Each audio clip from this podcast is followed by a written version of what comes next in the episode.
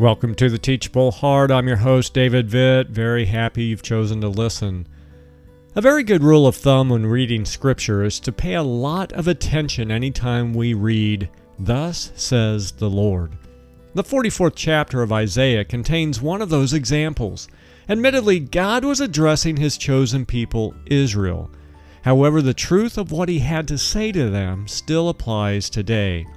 Describing Israel's proneness to create and worship their own idols, God said this, and I'll be quoting Isaiah 44, verse 19 No one stops to think. No one has the knowledge or understanding to say, Half of it, a log, I use for fuel. I even baked bread over its coals, roasted meat, and ate. Shall I make a detestable thing from what is left? Shall I bow down to a block of wood? End quote.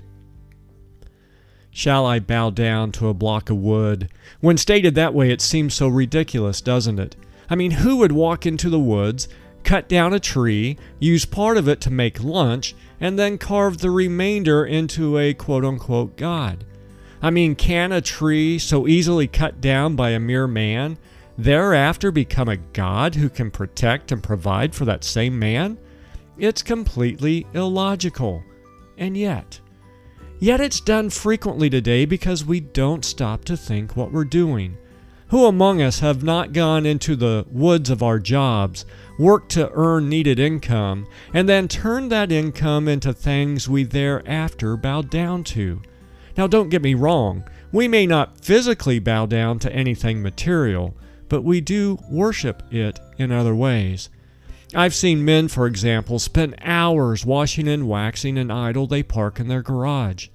I've seen women who seem more in love with their houses than anything else.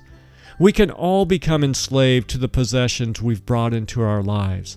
Sometimes parents can even bow down to their children, turning them into little gods whom they worship more than the Lord who gives all life.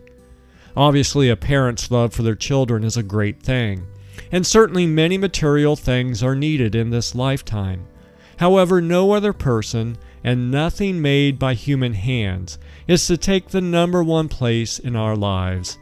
That spot belongs to God alone. So let me ask Are you bowing down to anything your own hands have created? Give it some thought, and until next time, keep the heart teachable.